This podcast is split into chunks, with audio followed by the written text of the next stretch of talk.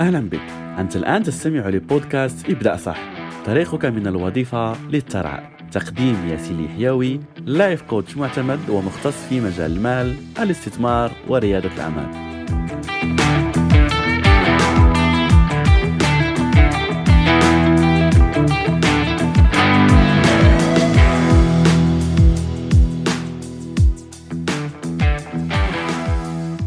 السلام عليكم ورحمة الله وبركاته. أهلا ومرحبا بك من جديد في الحلقة رقم 28 من بودكاست ابدأ صح ولا بالخصوص برنامج الوفرة المالية الذي نقدمه طيلة شهر رمضان الكريم. يعني نحن في الأواخر هذا الشهر فيا رب يتقبل منا شهر رمضان يا رب تقبل منا صالح الأعمال في هذا الشهر وأتمنى من كل قلبي على أن يكون هذا البرنامج قدم لك الإفادة اللي وعدتك بها وكذلك تستفيد في الحلقات القادمة. وسيكون يعني عندنا كلام عميق أكثر في الحلقات القادمة إن شاء الله وسنكون عندنا تفاصيل أخرى كما ذكرت في الحلقة الإضافية التي ستكون يعني آه فيديو ولا يكون يعني لقاء مباشر مع بعض إن شاء الله بعد رمضان وكذلك يعني في الحلقات المقبلة بإذن الله. حلقة اليوم سنتكلم عن موضوع خطير جدا جدا جدا.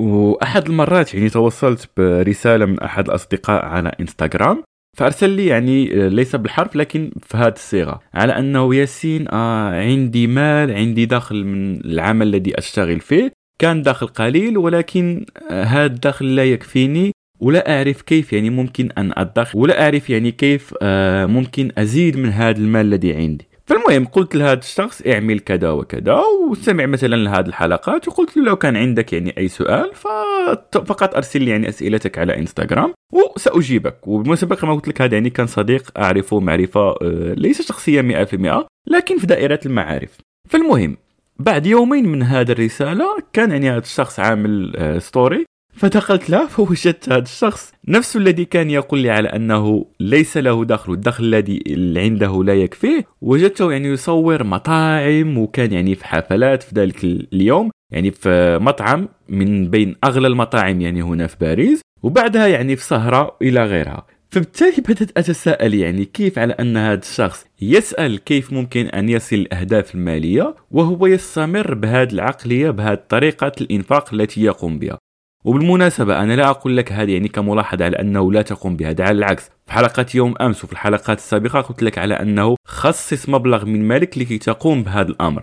لكن الفرق مع هذا الشخص اللي تحدث لك عنه على أنه كان يقوم بهذا تقريبا مرتين ثلاث مرات في الأسبوع. فبالتالي عادي على أنه لا يبقى لك دخل. وهذا يعني نفس الأمر اللي عايشته لما يعني أنهيت الدراسة وتخرجت. بعدها لما حصلت على عمل كان كل الأصدقاء اللي في العمل معي يعني دائما هم في سهرات دائما في خارجات يعني دائما يذهبون لأحسن المطاعم اللباس يعني الماركات. كان يعني أغلبيتهم ولا يعني ممكن 80% من الشباب ولا الأشخاص اللي كان عندنا يعني نفس العمر لكن كان تقريبا كلهم هم يعني عندهم سيارات ويغيرون يعني السيارات يعني مرة مرتين في العام. وحتى يعني مستوى المعيشة اللي كانوا فيه كان عالي مقارنة مع الدخل اللي كان عندنا لأنه يعني كنا يعني خريجي نفس السنة نقوم بنفس العمل فكان عندنا تقريبا نفس الدخل. لكن أنا كان عندي فكرة أنه لا خذ هذا المال الذي تحصل عليه خصص منه مبلغ لكي تستثمر. فكنت أدخل في دورات لكي أتعلم كنت أدخل في استثمارات أسوق مثلا لمشاريع التي كانت عندي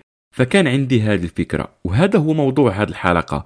لأنه كما ذكرت لك في حلقة السبب والنتيجة فأي نتيجة في الخارج في الواقع الذي تعيشه في العالم المرئي عندها سبب. وهذا السبب قلنا على أنه سبب داخلي يأتي من الداخل. فبالتالي ركز في هذا السؤال الذي سأقول لك الآن. لو سألت أي شخص في الشارع وقلت له هل تريد أن تكون عندك وفرة في الحياة؟ هل تريد أن تكون ثري؟ كل الأشخاص سيجيبوك نعم أريد وحتى ممكن الأشخاص ممكن يستغربون من هذا السؤال على أنه آه ماذا تقول يعني كيف تسألني هذا السؤال أكيد أريد المال أكيد أريد أن أعيش حياة أفضل يعني أغلب الأشخاص سيجيبون بهذه الطريقة السؤال الأهم هل أنت مستعد لدفع ثمن هذا الهدف الذي وضعته؟ فأغلب الأشخاص وأنا مستعد كأني أحلف على هذه الإجابة يا إما سيجيبون. لا يا إما سيجيبون نعم ولكن في داخلهم هي إجابة لا. لأنه القصة اللي قلت لك في الأول عن هذا الشخص وكذلك يعني زملائي في العمل كان عندهم هذا المشكل. أكيد يرغبون في حياة أفضل لكنهم غير مستعدين لدفع ثمن هذا الهدف الذي يريدون. فبالتالي يجب أن تعرف على أنه كما ذكرنا لا يوجد أي شيء مجاني فأي شيء ترغب في الوصول له عنده ثمن.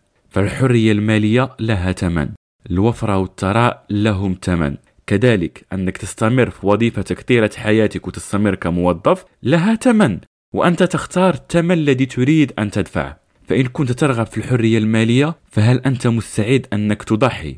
لأنه كن على يقين على أنك ستضحي بالوقت ستضحي بالجهد ستضحي بالمال الذي عندك ستضحي على أنه ممكن لن تجد أي شخص يثق فيك. فبالتالي ستضحي بهذه المشاعر وتتحدى هذه الظروف والأوقات الصعبة اللي ممكن تكون فيها وحدك لكي تستمر وتكون واثق في نفسك على أنك ستنجح. لأنه كما ذكرنا للوصول للحرية المالية فعندك العديد من الطرق يا إما من بينها استثمار يا إما أن تنشئ مشاريع خاصة بك. وفي كلا الحالتين يعني ستحتاج لهذه الأمور. ستحتاج أنه يكون عندك صبر على أنك تشوف زملائك ولا الأشخاص اللي في عمرك الآن يعيشون في مستوى وفي ليفل معين في الحياة وعلى أنك ترضى أنك تعيش بمستوى أقل لكي تصبر. كما ذكرنا في الحلقات السابقة تصبر ثلاث خمس سنوات عشر سنوات على حسب المبلغ الذي تدفعه شهريا ولكن تصل لمستويات أفضل وأفضل. فالسؤال هو هل على أنك تترغب بعيش الحياة الرفاهية وحياة المتعة الآن وتبقى تتعذب كل حياتك؟ أم تؤجل هذه الفرحة بعد سنوات ولا بعد شهور؟ كما ذكرنا يعني هذا يختلف من شخص لشخص لكن في المعدل بعد السنوات وتعيش هذه المتعة بعد هذه السنين.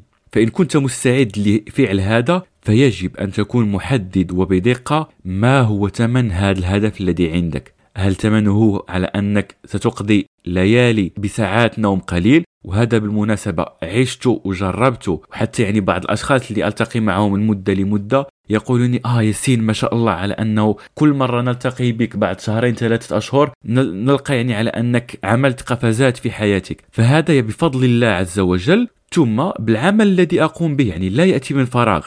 فمثلا هذا البودكاست الذي أقوم به الآن وحتى يعني المشاريع التي أقوم بها وفي عملي الخاص وفي العديد من الأشياء التي أقوم بها يتطلب مجهود يتطلب ساعات من العمل في الليل.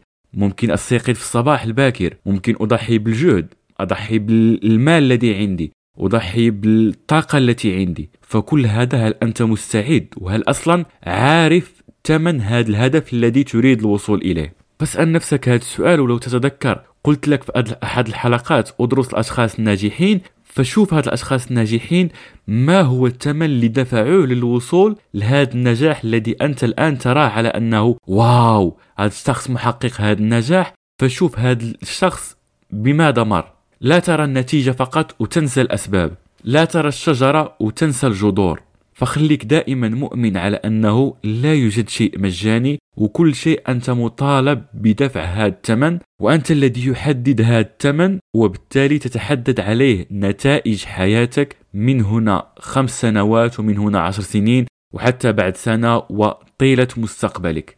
فهذا هو موضوع هذه الحلقة وكن متأكد لو استطعت سماع هذه الحلقة مرة مرتين عشر مرات لأنه كن على يقين. طول ما أنت غير محدد ثمن أهدافك فسيكون صعب عليك أنك تحققها. لماذا؟ لأنه لو لم تكن محدد على أنه مثلا هذا الهدف سيتطلب مني أني أعيش في مستوى أقل من اللي أنا عايش فيه الآن. لو لم تكن عارف هذا الأمر ولو تكن راضي وقابل به من الأول فستأتي عليك لحظات على أنك تكون مطالب أنك تدفع مال لكي تستثمر في مشروعك ولن تفعلها لماذا؟ لأنك لم تكن محدد هذا الثمن من الأول ولم تكن قابل به فبالتالي ستكون عندك أولويات أخرى في الحياة منها خروجات منها القصص التي ذكرت لك في الأول وتذكر على أنه هذه قصة حياتك وأنت الشخص الوحيد الذي يكتب سيناريو هذه الحياة بالتأكيد بأمر من الله عز وجل وباتباع مشيئة الله عز وجل ولكن أنت الذي يحدد النتيجة التي ستعيشها بتحديد الثمن الذي تدفعه الآن. فحدد الثمن صح